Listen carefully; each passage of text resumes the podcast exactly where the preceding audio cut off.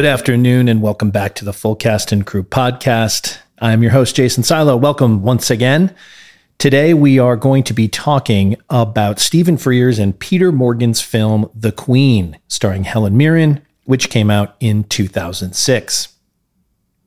Now, this episode's coming out on the Tuesday after the Queen's funeral, which is something you were either raptly staring at in a mix of wonder or maybe curiosity or perhaps revulsion. There have been a couple weeks now of think pieces and, of course, terrible Twitter takes on the matter of the Queen. There have been knee jerk anti establishment off with their head takes. There have been thoughtful context based looks at uh, what her life and legacy might be, at what her passing might mean for the future national identity of England, of the United Kingdom, what it means for places in the not always so united kingdom like Scotland and Northern Ireland, uh, how her life reconciles with colonialism and societal governmental ills of the sort that really any nation typically inflicts upon the world. And as for me and my take on all that, well, listen, you know me. I like subcultures with their own bizarre rules and customs and lingo and personalities, and whether that's the Grateful Dead or Hollywood or the American Mafia or casino operations in Las Vegas or Brooklyn drug gangs or Chinatown tongs or the royal family. These all have things in common. They have charismatic leaders, they have rules and codes of behavior, they have ugly dark sides, they have repression, money, grift, public image, often at odds with more complicated realities lurking under the surface. So, if like me, you're attracted to things like that, the royal family's been a gift that's kept on giving for decades. Um, I've previously mentioned on the pod a brilliant, amazing book called 99 Glimpses of Princess Margaret by Craig Brown. And the attitude contained in this book completely sums up my own sort of personal take on the royals. So if you haven't read it, I highly recommend it. I've noticed in recommending this book to people in the past that I guess as a result of the times that we're that we're living in, people can't even get past the title or the presence of the words Princess Margaret. They think it must be a celebration of the royal family and and and, and to read something that they think is a celebration of the royal family is to somehow embrace, you know, hundreds of years of, of colonial oppression. But of course, if you know Craig Brown, if you know his work at all, the book is such a subversive, balanced, socio political, cultural, anecdotal, uh, evolving story. It has such a brilliantly jaundiced view of image and celebrity and all that kind of protocol and internal stuff that I mentioned appreciating before. And it's viewed through a very Princess Margaret kind of cigarette and gin stained lens. And like all great documentary works,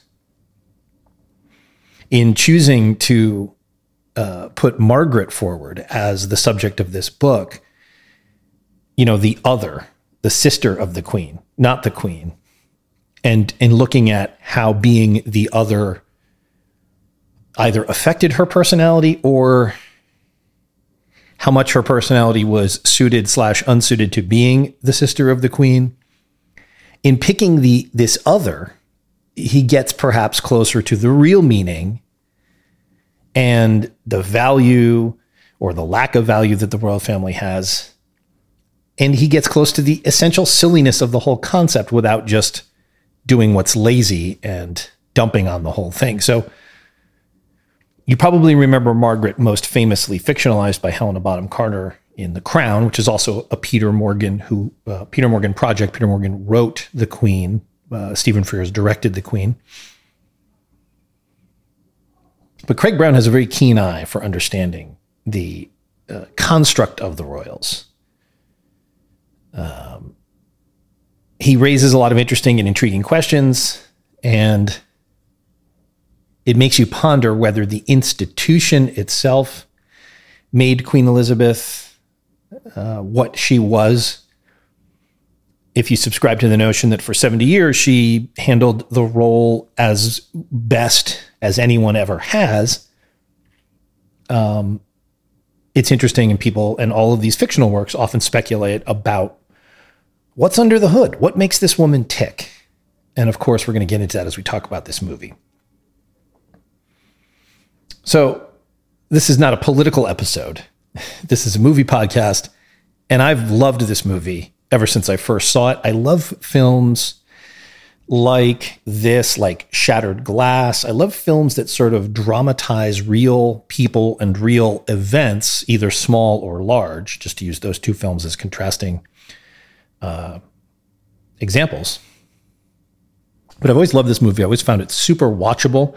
I'm willing to bet you probably have too. And again, I think whatever your politics regarding the Queen or the royal family, you've probably been able to enjoy this film. And that's one of the film's particular strength is that I don't think it carves out any one lane. I think by and large, it's viewed as sympathetic to the royal family, maybe with the exception of Charles, who it's it's funny. I read something recently that pointed out that in all of these fictional uh, retellings of the royal family, he's he's the one person who generally comes across the worst and the least sympathetic. Even even Margaret in The Crown is portrayed with a certain train wrecky insouciance and devil may care attitude that I think is is catnip for an actor playing the role. Uh, Charles is a different story altogether, but the film, as we'll talk about, I think does a really great job of containing all of the multitudes that get put upon stories involving the royal family. It does a great job about showing us this time. Uh, I think Diana died in 1997, showing us this time that we now don't live in anymore, where people consumed television news as the main source of their information, where they read newspapers as the main source of their information. There's not a single person in this film who's looking at their phone and getting information through social media there are numerous scenes of people, including the royal family themselves, watching television, which is something I think we know that the Queen and the royal family do. They're normal people in that regard. And the film, as I said, came out in 2006, which was just removed enough, about 10 years removed from the events that the film dramatizes, which is Princess Diana's death. Um, and it's all set against this youth movement in politics that was going on in the United States and in Great Britain. You have Clinton, you have his British doppelganger Tony Blair. You have this moment to tell us all something about this incredible, insane global occurrence, which is Princess Diana's death, in a pre internet era, when, as I said, TV and newspapers reigned really the absolute height of their manipulative powers, of their power to hold up a mirror to society maybe you could make an argument it was the last great news moment for traditional media. If you think it's a great moment, I mean, the film also points out that the media, in addition to colluding with the royal family, also attacks the royal family to sell newspapers. And uh, the actor portraying Tony Blair's speechwriter and political strategist Alastair Campbell says in response to Tony Blair trying to play a little defense on behalf of a queen who will not come down from Balmoral and speak to her people, Alastair Campbell says, Statements of support don't sell newspapers, mate. So the film is many things. And among them, it's a critique and a very clear eyed assessment of how someone like the person Elizabeth becomes something like the queen, in quotes. And as I said, how the press and the political institutions of a nation both support and attack that creation, simultaneously propping it up and also sawing away at its legs. it's also a procedural film. That's something I love about it. I love these films that sort of show us the procedure of political or social sociological events unfolding within a family. So this is a procedural film that takes a very forensic feeling nonfiction look at events and also employs fictional speculation. And it's also much like my recent pay on to the film Heat. It's an actor's film with Helen Mirren and Michael Sheen, particularly leading a corgi like pack of in, insanely talented uh, actors from all over the United Kingdom. But they are thoroughly supported by very excellent and necessary turns from actors like Helen McCrory, may she rest in peace, Roger Allam, Sylvia Syms, Mark Bazeley, Tim McMullan. So many great performances uh, that if you're a fan of acting, and I think this particular style of acting occurs to me watching this film. It's when you're doing a film like this, portraying real people in events that you can ostensibly read about yourself. Obviously, you are placing a lot of fictional um, scaffolding around what you perceive to be the story. But it occurs to me this is a different type of film acting than like in a film like Heat per se. Because the key people have to toe that most difficult of acting lines, which is that line between impersonation and caricature, um, with still being able to believably and humanly present sides of these people that we don't get to see. Now, obviously, they have more freedom on that side of the equation because we don't get to see it. So, all of the speculative rumination and inner life that shows like The Crown and movies like The Queen uh, offer up is, of course, speculative and made up by and large. Can be informed by research, but essentially, creative people and actors are making choices to speak for what these people might have been thinking and saying in these critical moments. So they have much more freedom to bring that part to life, but they also have to have the mannerisms and and enough of a of a similar look to the to the real people to uh, to pull it off. So it's in those kinds of performances, and particularly in Peter Morgan's just typically excellent writing, that the real and more interesting kind of tenor of this film can be seen. It's not it's not a sympathetic picture of the royal family. It's not it can't be easily reduced to that. Really, any more than it's a sympathetic portrait of Tony Blair for that matter. You know, both people are shown to be uh, venal, opportunistic. They both miss the point until it dawns on them. Um, I think it's it's rather a a clear-eyed survey of the strangeness of the moment itself. You know, the the strangeness and the humanness of everyone involved in that moment of Diana's death. And it's a film that asks questions and presents people at both their best and their worst moments as they're baffled by, battered about by the events, by history, uh, by personal, national interests. And I think it's fascinating for that regard.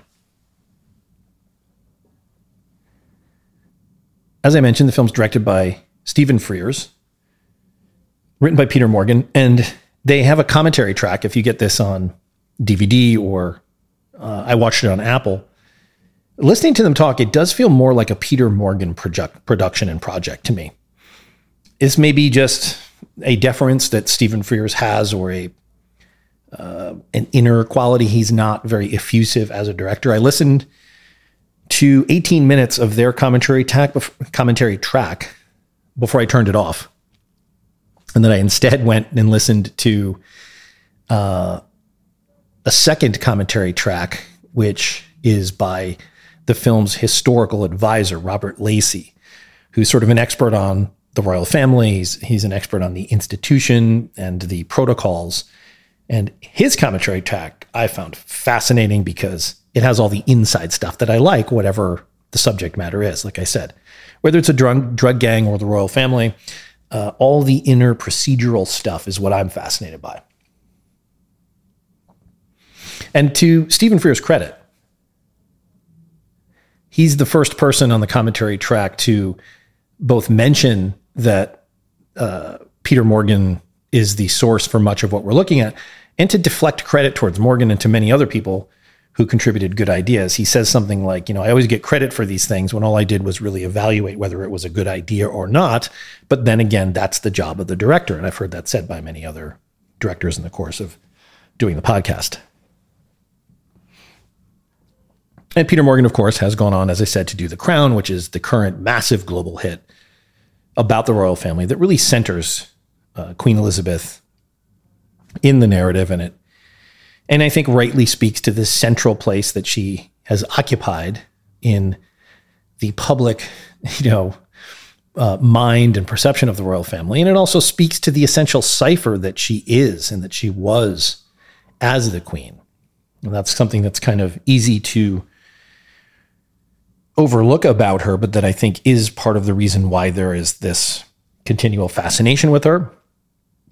And I put it akin to what I said about actors like De Niro or Pacino in Heat, where I mentioned that, you know, sometimes people assume or films assume iconic status. And because they assume that status, it's almost requires a little work to remember and to really look again and appreciate how amazing they actually are. And in a way, um, since I believe acting of one form or, no, or another is absolutely part of what Queen Elizabeth was called upon to do in her public life. I think the comparison is apt because I would like to think we live in a world where whatever your personal politics are about colonialism or whether the actions of a government should be fairly dropped squarely in the lap of the figurehead who whose whole reason for being is to remain publicly apolitical and above that sort of day to day fray. Uh, I think a lot of people believe that she should have used her position to directly put forth and push for a social change agenda that's probably very unrealistic if you look into the history and the culture of the royal family and of the United Kingdom and the, the role that it all plays. But all of that stuff is to the side because I think it's an it's acting. You know, she has to perform in public. And the degree to which that performance is her or not is interesting to think about.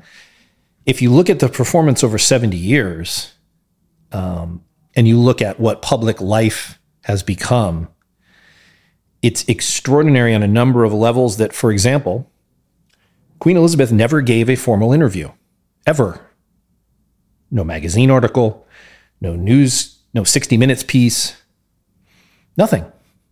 She never gave a formal interview. Now, she appears in a couple of things. There's famously a documentary about the royal family that they allowed in, I think, 68 or 69. It aired once, and then I think either she or the royal family or their handlers thought it was a bit too a bit too much publicity. And I think they asked for it not to be seen again. She's participated in a couple of other documentary projects, but always pointedly not per se about her. And that's part of the sort of interesting uh, aspects of the film, too. Now, what are the aspects of a film about, in quotes, the royals that we've come to require or expect? Well, we need to have access to the inner lives and thoughts and the actions that we don't normally get to hear about. We need drama. We need the conflict inherent in drama. And part of the brilliance of this film is how it delivers the fictionalized version of these events surrounding the death of Princess Diana. But it also uses newsreel footage to show real, actual feelings and thoughts from real and actual people. So, in this way, I think Peter Morgan and Stephen Frears bring a realism into this very inherently unrealistic undertaking, which is here's a film about what the Queen was thinking and going through during the week following Princess Diana's death, when there was this very public row between the public and what they demanded of the Queen and what the Queen felt was the right thing to do. So, in other words, he uses, they use real footage of real people to tell us about the stuff that the public, in quotes, was wrestling with. And then he uses the conventions of drama to imagine what may have been very likely going on inside the palaces and the castles and the minds of the people that are featured in the film. And the historical advisor to the film, as I said, is Robert Lacey. And if you look into him, he's got access and sources. So we're obviously not getting a documentary version of the truth of these things. And I would imagine that the real Queen Elizabeth is probably like most celebrities you end up meeting. Not to say that they're usually disappointing, but they're really not as layered and fascinating as your mind makes them out to be. She's probably a lot simpler to decode than the miles and miles of film that have been shot trying to explain her to us make her out to be. But there's enough of the real protocols. You can see this. Uh, I'll talk about this in a second, but you can see this with the events surrounding the Queen's uh, funeral and her, her her her coffin being taken from Scotland and and Ireland and England, lying in state. You can see the real thing happening, which was fictionalized in this film with Diana's funeral plans, which were based on uh, her mother's funeral plan. So you you see enough of these um, real protocols, and you see enough of the family dynamics that have been leaked out. It feels a little more truthful to me, honestly, than something like The Crown does, which uh, to me, I've I've enjoyed some seasons, but I always feel like it's pretty soapy, and it's a little more of a soap opera than it is something like this film, which at least in really following a tick-tock, as they say, of the events of Diana's death, which were so widely covered, there's kind of some gates around the story that I think helps this film stay in its lane. And it doesn't really get way outside that in things like the Queen's relationship with Philip or, you know, what's going on with Charles, things that are that, that have more room in the crown to be completely speculated on. And so it gets a little wild for me in that in that side. Although, course, you have incredible actors as well. So there are plenty of charms in The Crown, but I think this is the best film ever made about the royal family because it tells us something larger than just inside castle gossip type stuff.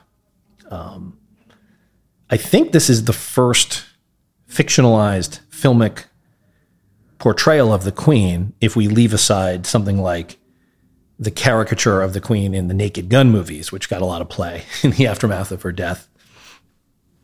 With I think Leslie Neal, or no, it was uh, it was Reggie Jackson uh, saving her life, right, or setting in motion some attempt on her life. I, I haven't seen the Naked Gun movies, so uh, that's probably I think the woman who played the queen there got a lot of mileage out of that her her similarity to the queen. But this is I think the first real full scale filmic representation of the queen that was ever done.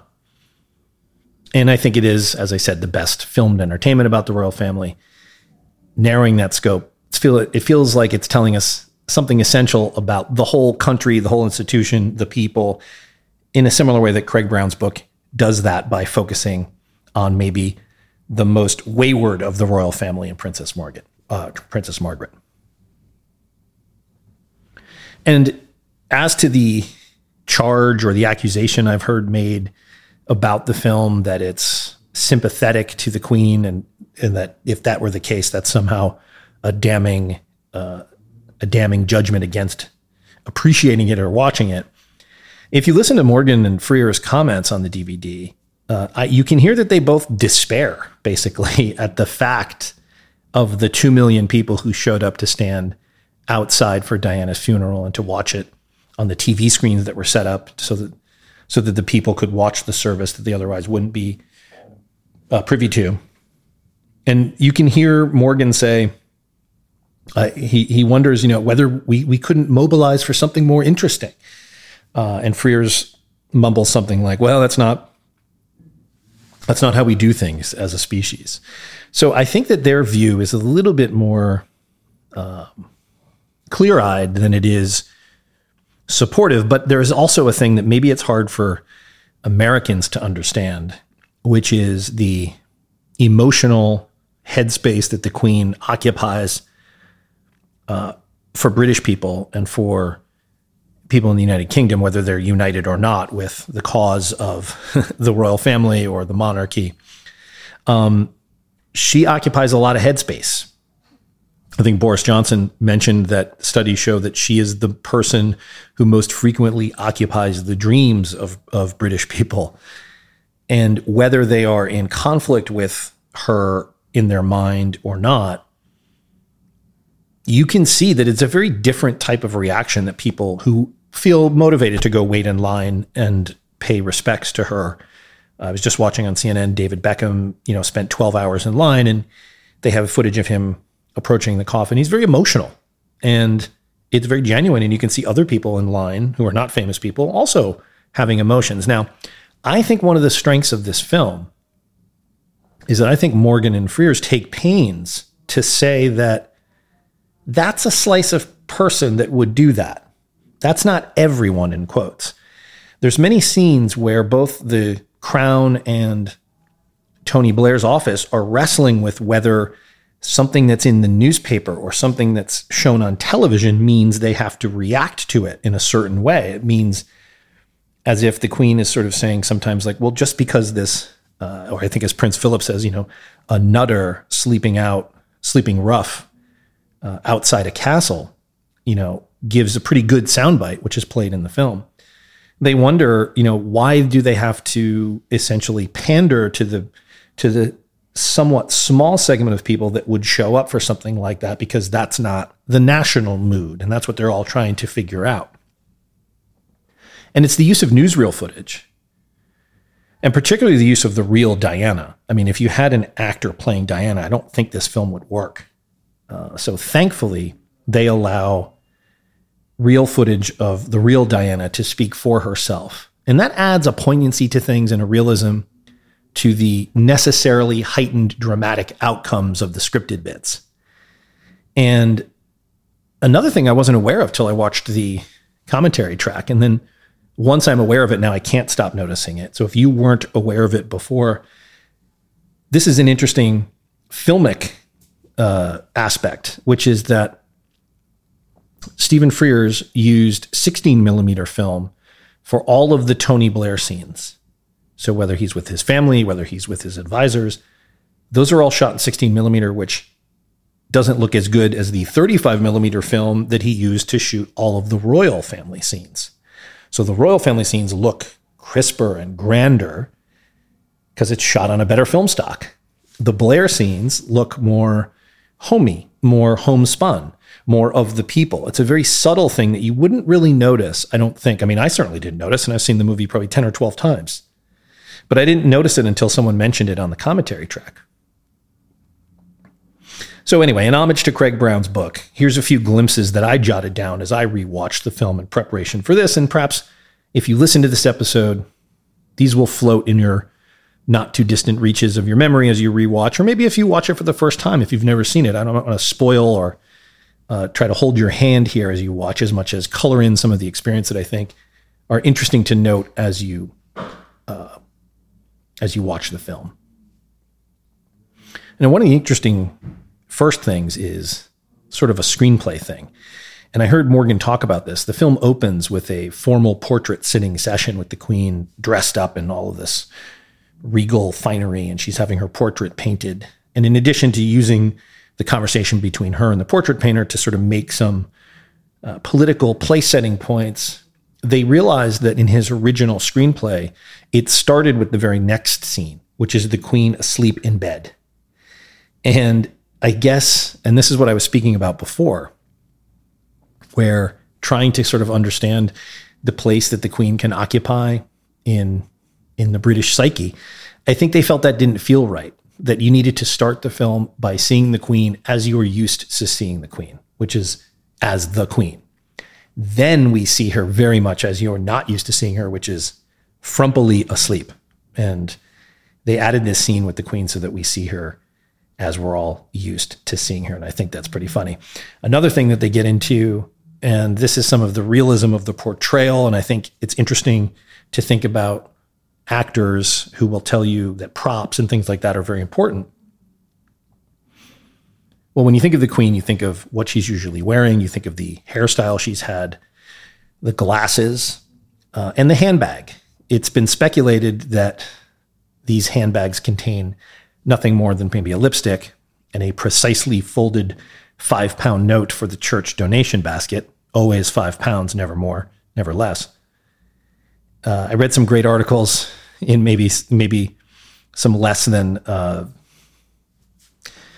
less than you know trustworthy sources like the Daily Mail that she also uses the handbag to discreetly signal to uh, handlers and staff when she wants a meeting to end or if a conversation needs to be nipped at the bud.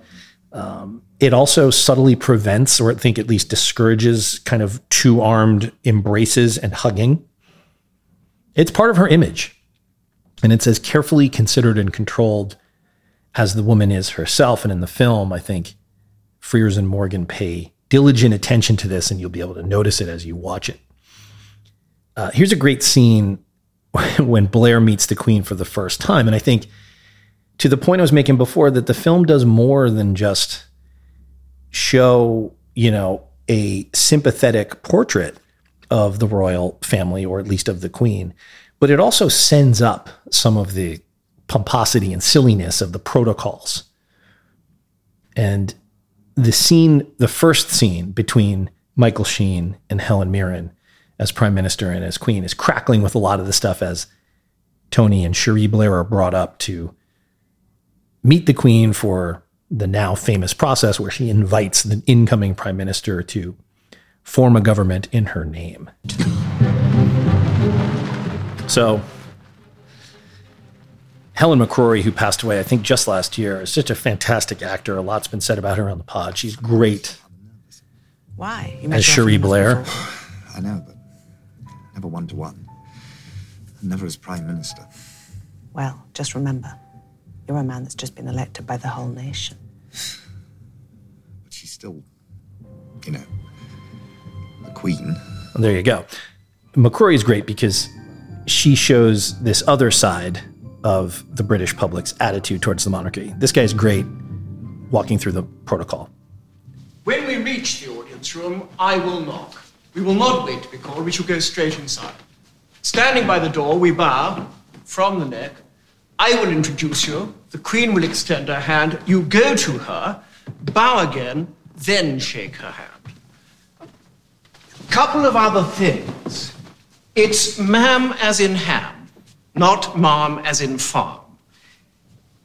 And when you're in the presence, at no point must you show your back. The presence? Yes, sir. That's what it's called when you're in Her Majesty's company. Cherie Blair is just giving, Helen McCrory is giving great sniggering asides to this stuff. There, Mrs. Blair. And this stuff is what I mean about just this brilliant portrayal of the class system. There's looks that the Queen gives the Blairs.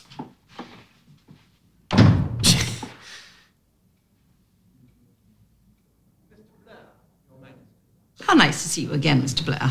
Handbag. And congratulations.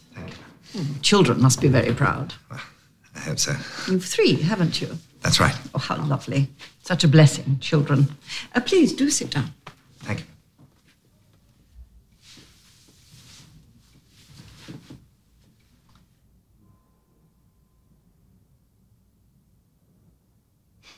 Have we shown you how to start a nuclear war yet? Uh, no. Oh, first thing we do, apparently. Then we take away your passport and spend the rest of the time sending you around the world. You obviously know my job better than I do.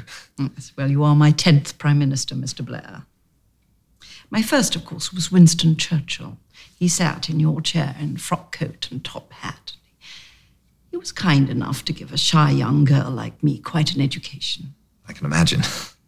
With time, one has hopefully added experience to that education and a little wisdom, better enabling us to execute our constitutional responsibility.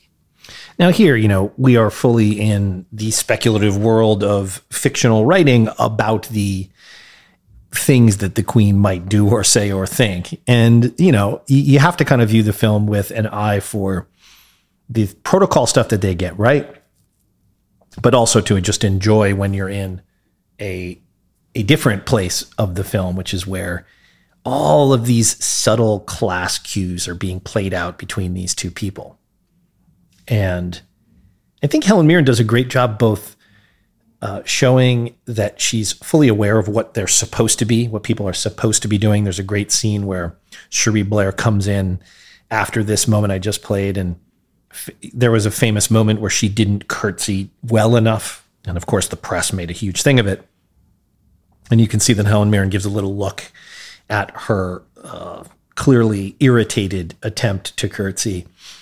And I think Helen Mirren does a wonderful job sending up kind of the the import of those things, and then also uh, all that subtle British class stuff. I mean, I don't know if you've ever encountered or dealt with people from the British upper classes, but there's an infuriating and fascinating way they have of putting you in your place, uh, which is often through misdirection and as they would say, putting you on the back foot, which is what she's doing right here in referencing Winston Churchill, basically saying to him, You're no Winston Churchill. I knew Winston Churchill.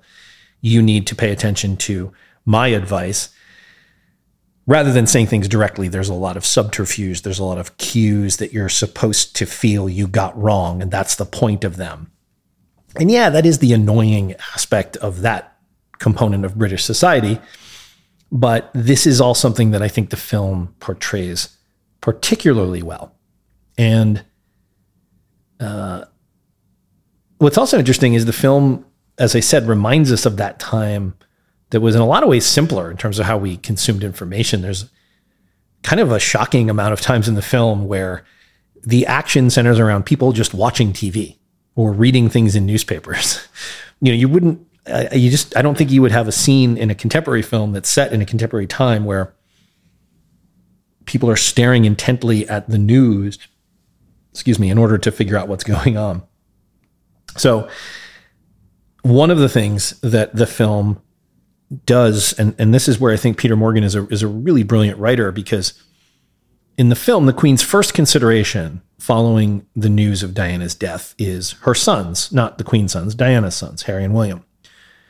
In the film, the royal family is at Balmoral, which is their estate in Scotland, and it's the Queen's spiritual home. It's where she lives her best life. This is the essential Queen driving a Land Rover herself over rutted, bumpy, muddy roads, uh, being with dogs, being with horses, being outdoors. Um, it's away from London, it's away from the press, it's safe.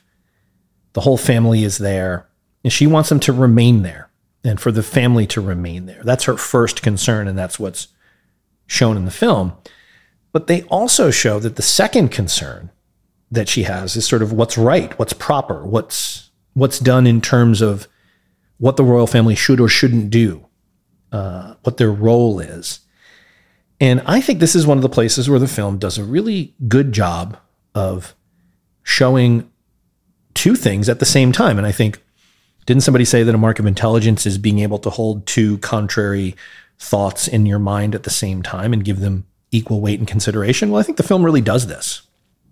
It shows us how she misses the point, but it also shows us how part of her concern is a grandmother's concern and a proper concern. And the film itself keeps the boys away from us in a way that similarly, I think, shows that same concern, right? They're not putting, they don't have dialogue. You don't really see them except being consoled by Charles or uh, at a distance. So the boys are not characters in the film in a way that also feels somewhat protective for people who, whatever you think and feel about the royal family, um, you know, the press contributed to the death of Diana. I mean, they hounded her into a tunnel and at high speeds uh, caused an accident, which caused the death of her and Dodi Fayed. I mean, that's a fact. So, part of I think what the film does really well is show both of those uh, things. This scene here.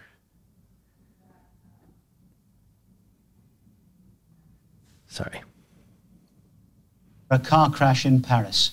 The French government announced her death just before five o'clock this morning. What have I got on this week? You're writing your maiden conference speech as Prime Minister.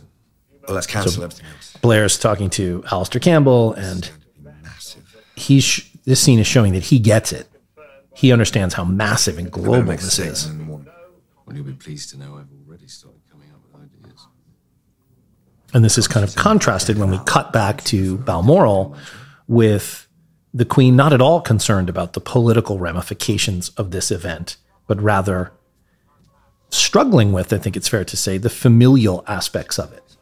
Because she previously expressed concern that if Charles took a private plane to Paris, they would be attacked in the press for profligate spending. And Alex Jennings, who plays Prince Charles, by the way, definitely the best Prince Charles ever put on film. Going to go back to sleep. Try anyway. This is an incredible scene between these two actors. She reaches out to him in a way that he recognizes ruefully as something she's not good at, right? I think by her own admission, and certainly by Charles' admission many times, I think we know that, like many people of her generation, perhaps, she wasn't the most effusive or warm of parents or maybe her maybe her role at you know age 23 25 didn't allow her to be as present as she might have been. But there's this underlying tension between her and Charles which is really brilliantly portrayed between actors of this caliber Helen Mirren and Alex Jennings who's playing Prince Charles. My private secretary's office found a travel agency open in New York that will sell me a flight to Paris with an hour's stopover in Manchester. Perhaps now you might like to consider whether it's still an extravagance to bring back the mother of the future King of England in one of our planes. All right. Of course. And this is such a great scene because Helen Mirren's face conveys an awareness that she got it wrong earlier. Um, and there's a gesture that she makes to reach out to Charles that he he only just catches, but of course she doesn't do it, and he doesn't reciprocate it. And this is the tension that exists between them, in addition to all the other tensions that might exist. Um, he goes back into the boys, and she's left out in the hallway.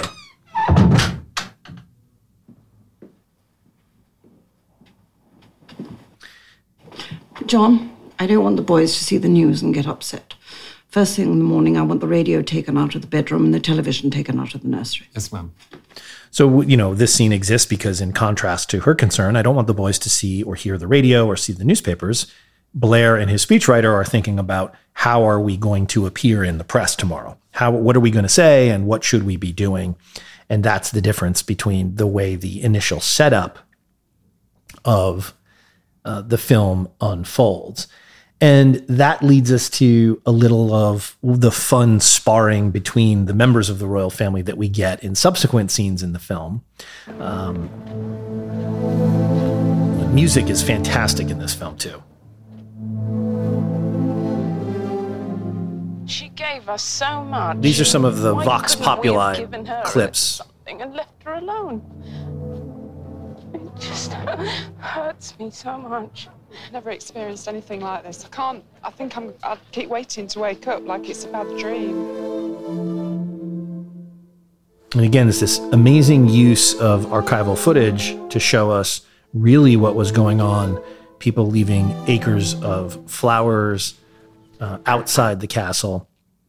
And as you can hear in their accents, if you have an eye for this or an ear for this, it's largely working class people, middle class people who are heard from in these news clips that are played as being moved by a Diana's death and critical of what the queen is or isn't doing in response to it.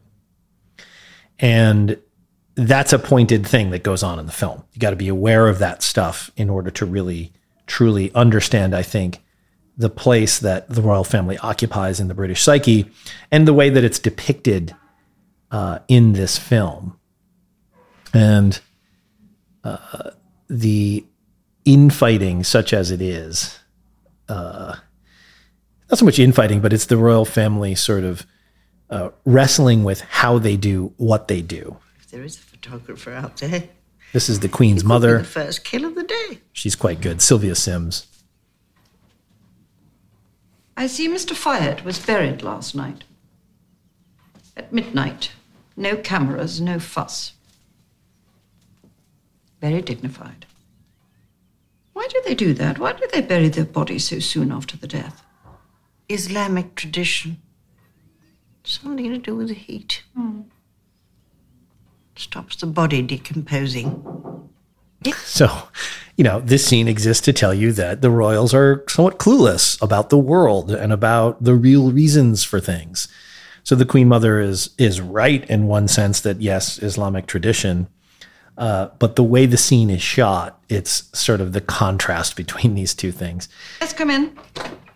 And then you have Good morning, ma'am. Roger Allam, Yes, Robin, what can we do? brilliant as Robin Janvrin. Ma'am, there was a meeting at the palace this morning. About the funeral arrangements, yes. he's so good in this and he's so essential because part of what's great about the film is the way that you see Blair trying Blair being handled by his people to do and respond certain ways and also the queen and the royal family being handled by their people to try and do things. And what's great about this scene I see.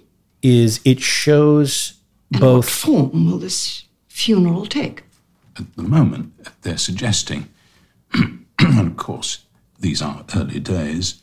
it, it shows how upset she is that a different decision than the one she was led to believe Diana's family wanted to take has been the subject of a very large meeting involving everyone except her. And part of what's great about the Robin Janvrin character is how he, oh, Was there was there anything else? this part, No, ma'am. Oh, yes, one other thing. kind of like Columbo, he's got, oh, yes, one other thing, which he knew he had to ask her, these two things he's about to ask her. But it's part of the brilliance of the awareness of the protocols and also the way that things are done at this class level that he handles this the way he does. This is a scene where he's going to try to save her from making potentially bad decisions. And he can't just say, no, no, no, you don't want to do that because. So rather than doing that, it's brilliantly played out the way you'll hear right here, where he sort of is aware he has to protect her from things that she either doesn't have the time to stop and consider or the fullness of consideration the way these things were kicked around in a 15 person meeting for several hours uh, you know in order to consider all of these things then they do have to get her sign off on some of this stuff and in order to do that he's got to handle it delicately so you'll hear here that she kind of is dismissively um, making decisions about things they're asking her to decide on, but she doesn't really understand the fullness of what she's doing. And he gently makes sure she makes the right choice. Listen for that here. Uh, police commissioner was keen that you consider the idea of a condolence book. It, it would give the growing crowds something to do, make marshalling them easier. Oh yes, yes, of course. Oh, and, and the, the flowers, What flowers? the, the flowers outside Buckingham Palace, at the moment they're blocking the path through the main gate and will make things difficult for the changing of the guard. Oh, well, fine, then just move them away. Actually, the Lord Chamberlain was wondering whether we shouldn't leave the flowers and send the guards through the north gate. Oh yes, yes, of course. Yes, uh, it's quite right. Brilliant scene because it shows you how the handlers are there to save you from yourself. There's many times in the movie where Blair, in his exasperation, says, God, will someone save these people from themselves? Well, that's what Robin Janvrin is there to do. And I think that they they do that pretty well. Um, it's also interesting that all the filmed and the fictional royals stuff always depicts these things that we never really get to see. Um, but we did get to see one recently, which I thought was really funny in consideration of all that is part of this film. There is a moment that just happened subsequent to the Queen's death. You might have seen this where Charles and Camilla were signing some kind of a declaration. And for some reason, it's being filmed. And pointedly, um, let's give him the benefit of the doubt that, you know, his mother has died. There is now, he's now the king for crying out loud. And he must have been through an insane whirlwind of duties, but he also has to wrestle with his own thoughts and feelings as he becomes, you know, the king of England. And so the the fountain pen that he was using like leaked. Is it September 12th? 13, sir. Oh, God. He got the date wrong. Oh god, I put the wrong date down. 13. Yes, sir. You sound 12 earlier. Where did I put the 12? I sound 10. Oh, God, I hate this. Oh, look, it's going everywhere. Hang on. Has anybody got a shot? What is that? Oh, look, it's everywhere. Can't bear this bloody thing. What they do, everyone stinking I can't bear this bloody thing. What they do every stinking time. And Camilla is there, wraith-like in black frock and and uh, just looks pale. And and um, it's just a funny moment because they're caught kind of in a in a normal moment of irritation. Well, imagine if our moments of normal irritation were caught and displayed for the world. We probably wouldn't be too thrilled about it there. What we see now is this kind of amusingly human and maybe understandable moment. Or, depending on your politics, it's a scathing indictment of moral corruption and, uh, you know, uh, how dare he um, be irritated at something like a fountain pen leaking on his fingers.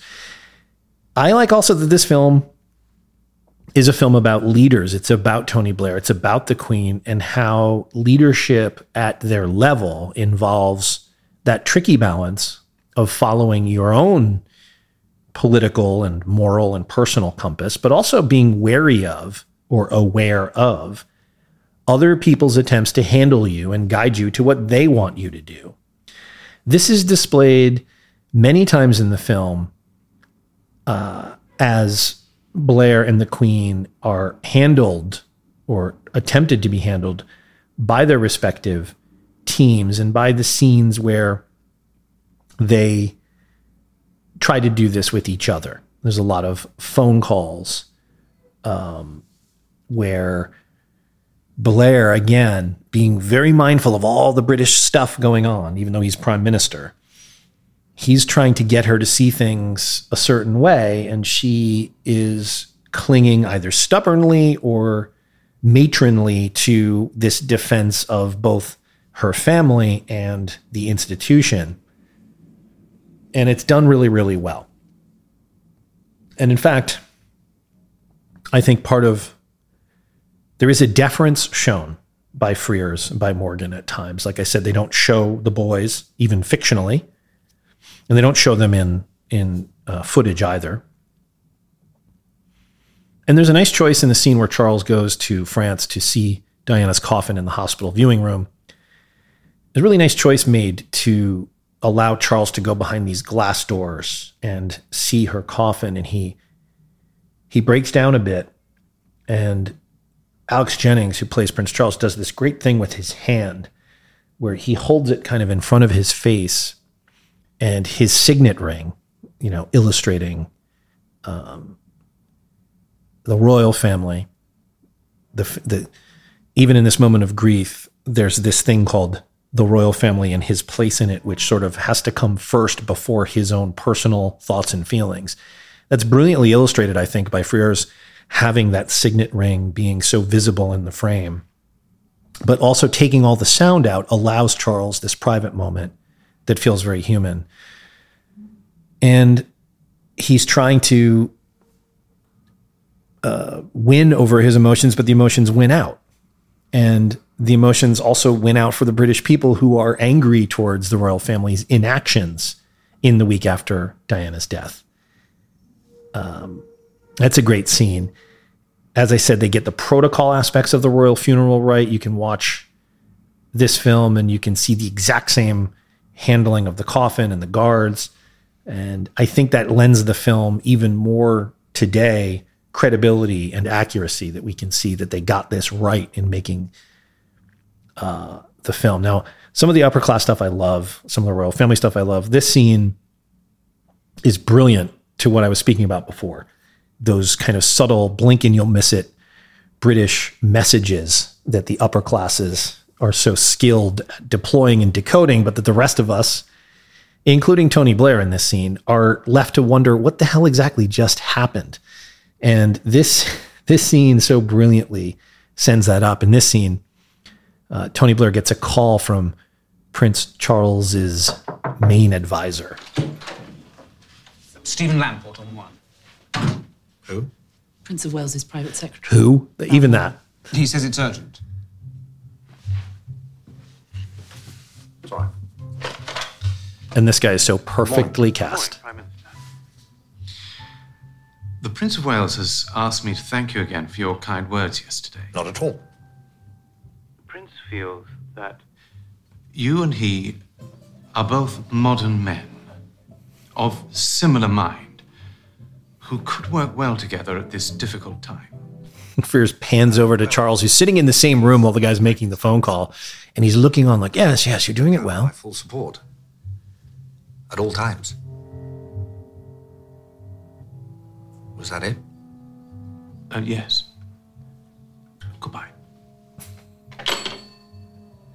And then Charles and the advisor look at each other like, "Did we get the message?"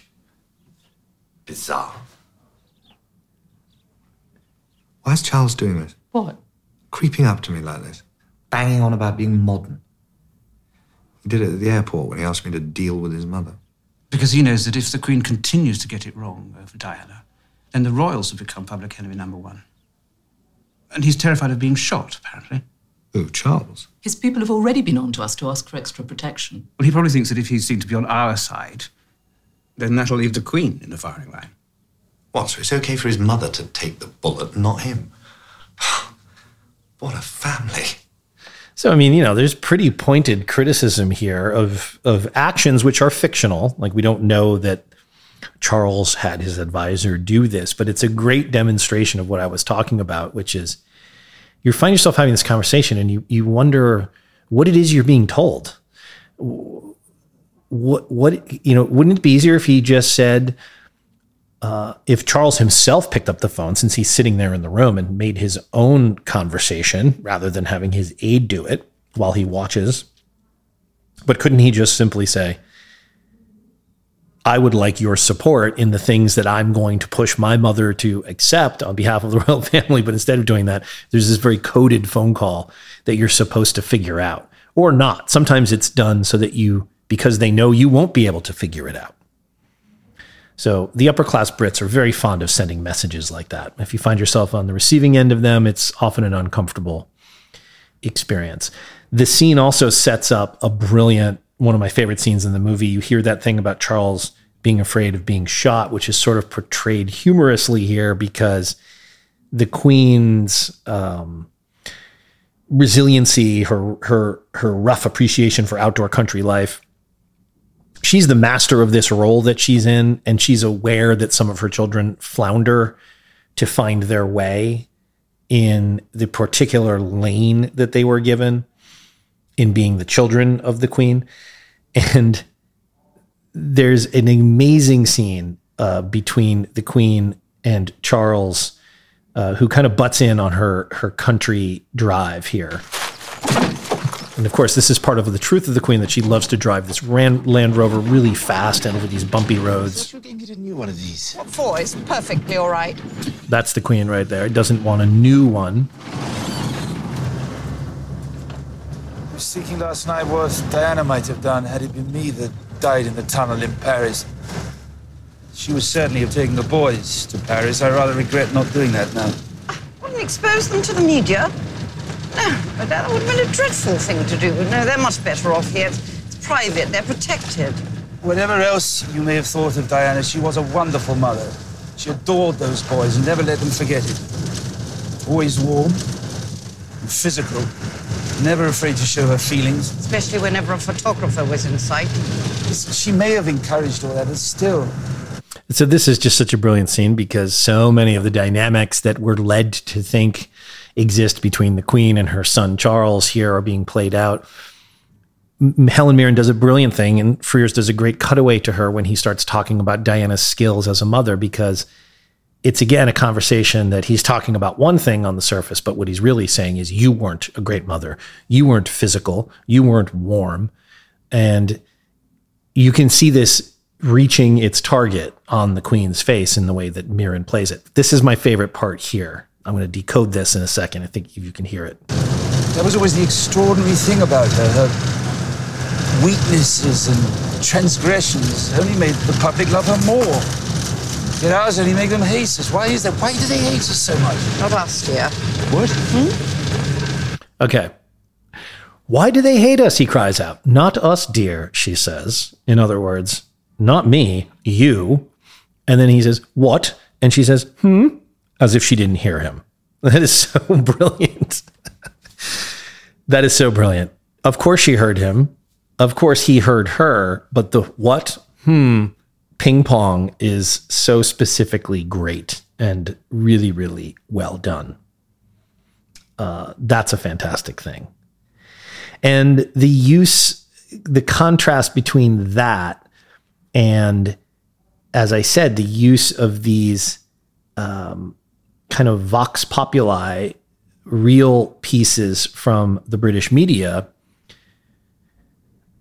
are so deftly used by both of them. This, this, this, you know, you get to hear what again the people that would go sleep out outside are going to say about this, which is not everyone. So you're seeing these scenes of just oceans of flowers. I mean, it's incredible. And I think the music is making a choice here. It's sympathetic, but it's also gothic and kind of strange seeming. The First thing that you, you obviously think about is uh, Well, this is, is the rest of your family. And, Michael I, Sheen. Well, she is, and her thoughts are with us all. She wanted me to pass on to people here who are crowding around her. Are the boys? Not so good tonight. So I love that because um, I like the kind of acting where you, where Michael Sheen has to do what he does there, where it's not an emotional scene. It's not a scene with close-ups. He's he's he's there to sort of defend her since she won't defend herself. He's doing her dirty work in a way. He's actually out there on the street with these people. Um, and I love the way the scene is played. You know, with the with the uh, talking over each other, um, and then you get to hear from some of the people Take it out on the stag. What do you think of the way the royal family has behaved? They've made a serious mistake. Pardon? They've made a serious mistake. Why, what do you mean? Well, they should have came. They should have. The family should have come down to Buckingham Palace on Sunday afternoon. All of them. Uh, that girl's been left on her own. She's on her own up there, and the place is empty. Oh, please. Sleeping in the streets and pulling out their hair? Someone they never knew? Now, here you hear James Cromwell, great performance as Prince Philip, who I think in all characterizations is generally described as a complicated, nasty piece of business. And Frears and Morgan talk really well about they wanted to have a dramatic actor do this because if they had a comic actor, then it sort of invites caricature. Cromwell, too, I think does a great job of the the haughtiness and the anger just below the surface with Prince Philip. The Crown, you know, goes a little more into his difficult childhood and his schooling and sort of tries to show you some of that stuff. I like some of that, but I, I like James Cromwell here. But again, to a film that if you look at this film and you think, oh, it's it's it's sympathetic to the royals. Well, I mean, he's saying some pretty nasty things there. He's dismissive of people who are sleeping in the streets to get a glimpse of this experience. And as many, you know, sympathetic moments as there are, there's a lot of anti monarchy voices in the film, too, between Alastair Campbell, between some of the other cronies in 10 Downing Street, who are gleefully celebrating the evisceration of the royals in the press. Um, there's also the Queen Mother not getting it, as you'll hear.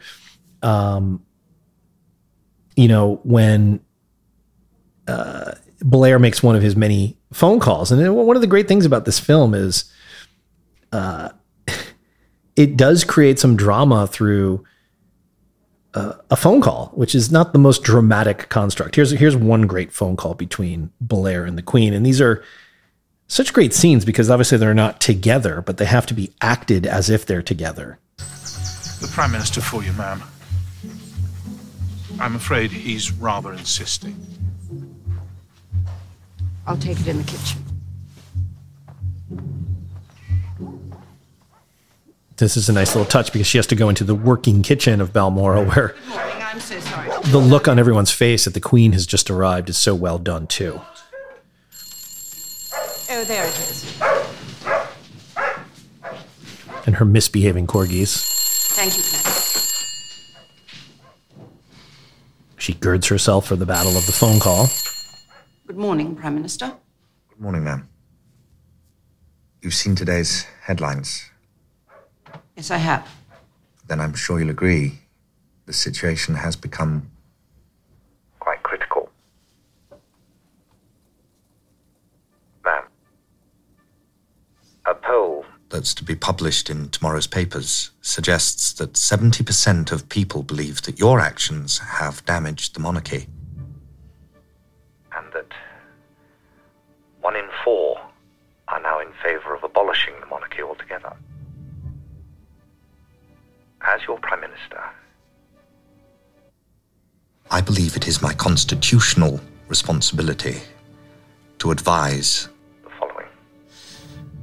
So here he's speaking to her in her language. Remember in that first scene where she sort of put him in his place by evoking Winston Churchill and saying that she learned something of her constitutional responsibility and authority? Well, he's using her own words now to say, okay, yes, it's early days for my prime ministership, but I've learned something here and you're getting this wrong and you're continuing to get it wrong. And then the scene goes on where she lays out the four steps of what Blair suggests. Also, by the way? Peter Morgan's favorite line in the film is when she knocks on the door and says, "Mummy."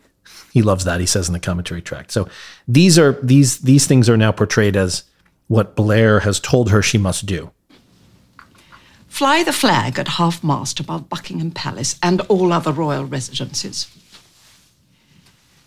Two, leave Balmoral and fly down to London at the earliest opportunity. Three, pay respects in person at Diana's coffin. And four, make a statement via live television to my people and the world. Swift prosecution of these matters might, he felt, just might avert disaster. Okay, so several interesting things here. A, brilliant acting from Helen Mirren. Might, he felt, such a great use of her. But also, when you listen to the commentary track from, I think Peter Lacey is his name, who's the historical advisor to the film and the crown advisor, he knows all the protocols and he also knows some of the story of what did happen internally within the palace and within the royal family during this time.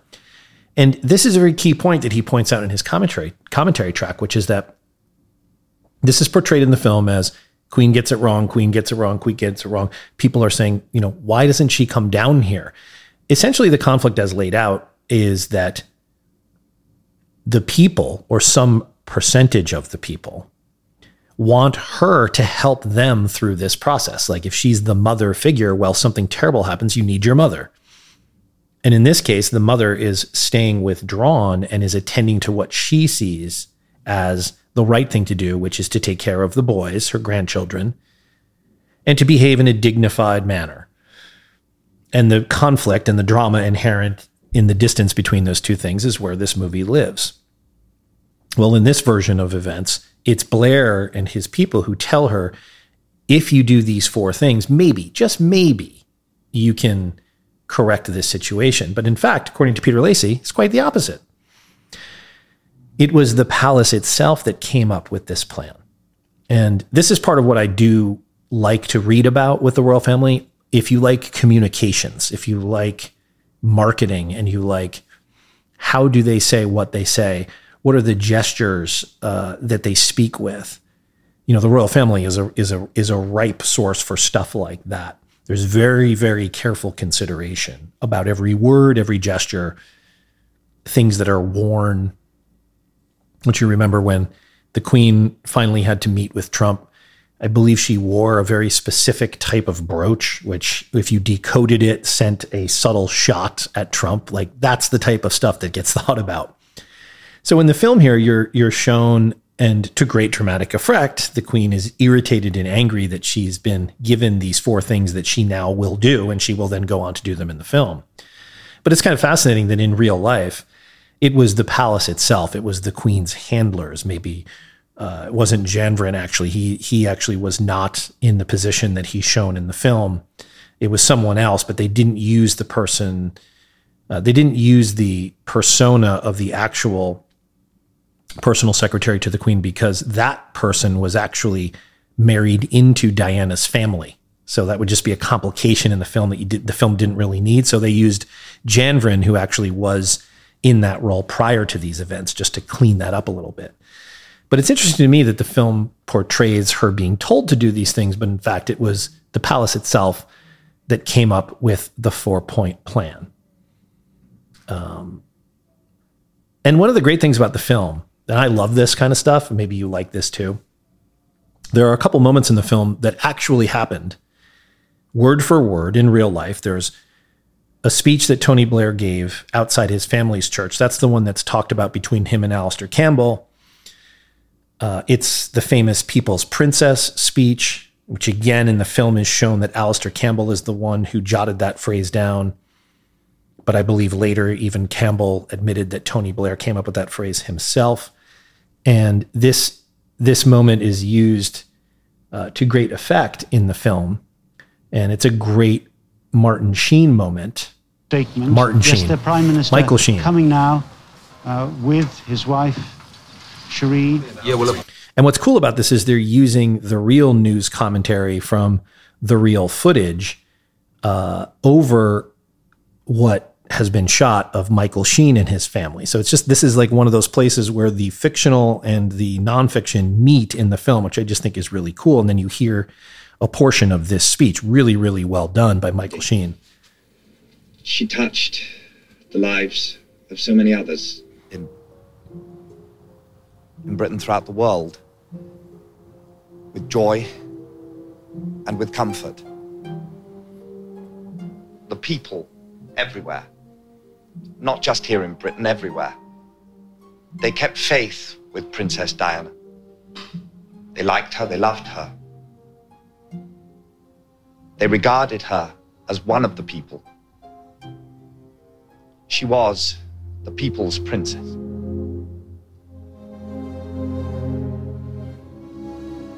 And that's how she will stay, how she will remain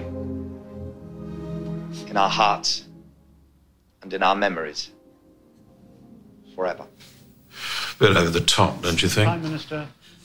So this is a great speech moment, and as you can hear Janvrin say, "Bit over the top," don't you think? But then he turns around, and all of the working class people who work in 10 Downing Street are assembled and are crying. They are moved by Blair's speech, and it's so well written, and it's so well performed that you would be forgiven for thinking this is a fictional construct. But in fact, that is the actual speech that Tony Blair gave.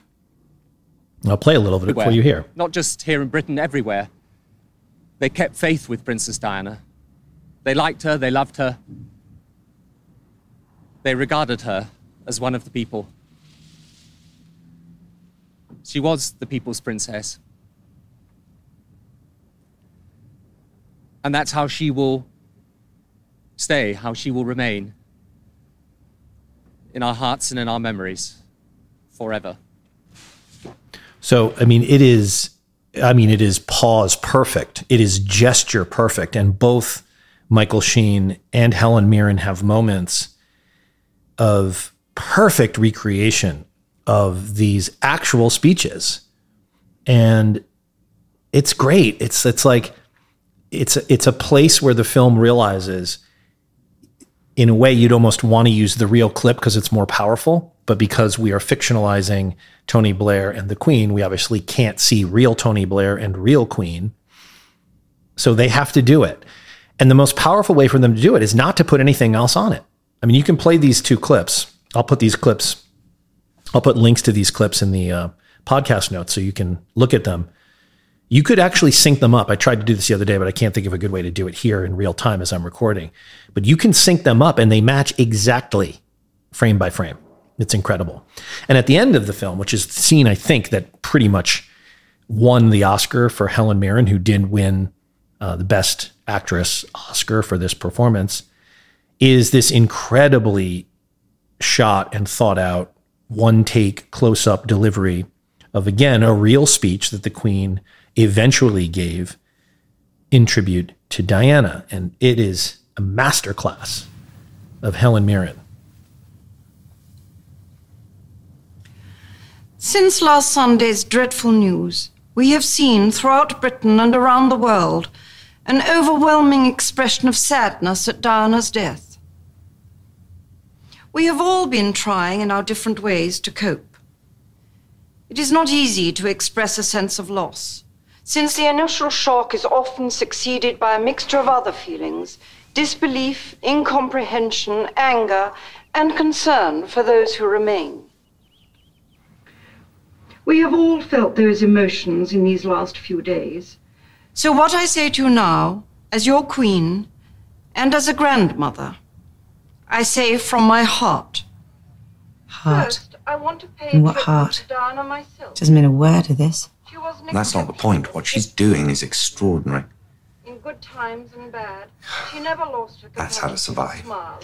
So, I mean, here again, Blair is now having respect for her, whereas before he didn't quite have so much respect. And that's what's going on between Cherie and, and Tony Blair there. But when you match up the actual speech from the Queen to what Helen Mirren does, it is, again, it is frame by frame perfect down to facial gestures, um, things that she does with her mouth and her lips. It's it is spot on. And again, you could line these two up and they would play perfectly in sync. Since last Sunday's dreadful news, we have seen throughout Britain and around the world an overwhelming expression of sadness at Diana's death. We have all been trying in our different ways to cope. It is not easy to express a sense of loss, since the initial shock is often succeeded by a mixture of other feelings disbelief, incomprehension, anger, and concern for those who remain. We have all felt those emotions in these last few days. So, what I say to you now, as your queen and as a grandmother, I say from my heart. First, I want. So again, this is so brilliant. It's brilliant as a piece of communication theater. The Queen's actual speech, the words are so thought out. And going back to what I said before about the way upper classes send messages, what she's saying is we, we've all had, when she says we've all had these basket of emotions, anger, sadness, what she's saying is I had this and my instinct was to protect my family first. And that's why I was absent. And we've all, grief makes us all do strange things. I mean, that's what's being said, but it's not being said directly. It's being said through this brilliantly polished, simple message. And that's what I like about the communications of it is that it's so simple and direct, but it contains so much more than what the words themselves are articulating. And it's her performance of them. The queen, the actual queen in the clip I just played you, is as much performing this speech as Helen Mirren is. And there's as much at there's there's obviously much more at stake when she's doing it because she was doing it in real time, and there was real peril for the survival of the monarchy uh, at the time. If one in four people were in favor of abolishing the monarchy, so it's a, just a brilliant piece of theater. It's a brilliant piece of writing. It's a brilliant piece of acting. And the visage, the hair, the glasses, the three strands of pearls, uh, the backdrop. It's it's just gotten exactly exactly right by Frears, and um, and I think it's it's extraordinary. So this cast is is is incredible. Um, it was nominated for six Academy Awards Best Picture, Best Director, Best Original Screenplay, Best Costume Design, and Best Original Score. I do want to single out the score by Alexander Desplat. Um, I don't know if you say his last name. He's French. Desplat? Desplat? Desplat. He's done a lot of uh, Wes Anderson films. He does a great score. Again, the score straddles that line between real evocative emotion and kind of a grand um, gothic sense of macabre almost. Like, what are we watching? Over the scenes of the public reaction to Diana's death. Uh, it was nominated for a ton more BAFTAs. It won Best Film. Helen Mirren won Best Actress, as I said. So I think it's a it's it's one of my favorite genres of film, which is like the real life event film that's kind of small in scale in a way, even though there are grand locations here. Uh, I thought it was topical. I thought it was a good thing to rewatch in light of a lot of this stuff playing out in the news media again as we head into the post Queen era, the King Charles era. And I think it's a film that's always worthy of watching. The performances are always great. And I think it deserves a more measured and balanced appraisal as not simply a film that's sympathetic to the royal family, although it is that in places, but it's also as piercingly uh, cynical about them at the same time as it is about politics, as it is about 10 Downing Street, as it is about the press. And it's a little bit of a capsule of a different time that I personally lived through. I was working at MSNBC at the time when this happened. I mean, my whole life at work revolved around this for for weeks on end. And so it's always an opportunity to remember how different things were in 1996, 1997. Uh, how different they were even in 2006, 2007 when this film came out, let alone how different they are now. So, anyway, I thought it was worthwhile to revisit. I hope you get something out of it. If you haven't seen the film, give it a watch and see if any of these things that I'm pointing out resonate to you. Keep in touch, and we will be back next week with another episode of the Full Cast and Crew podcast.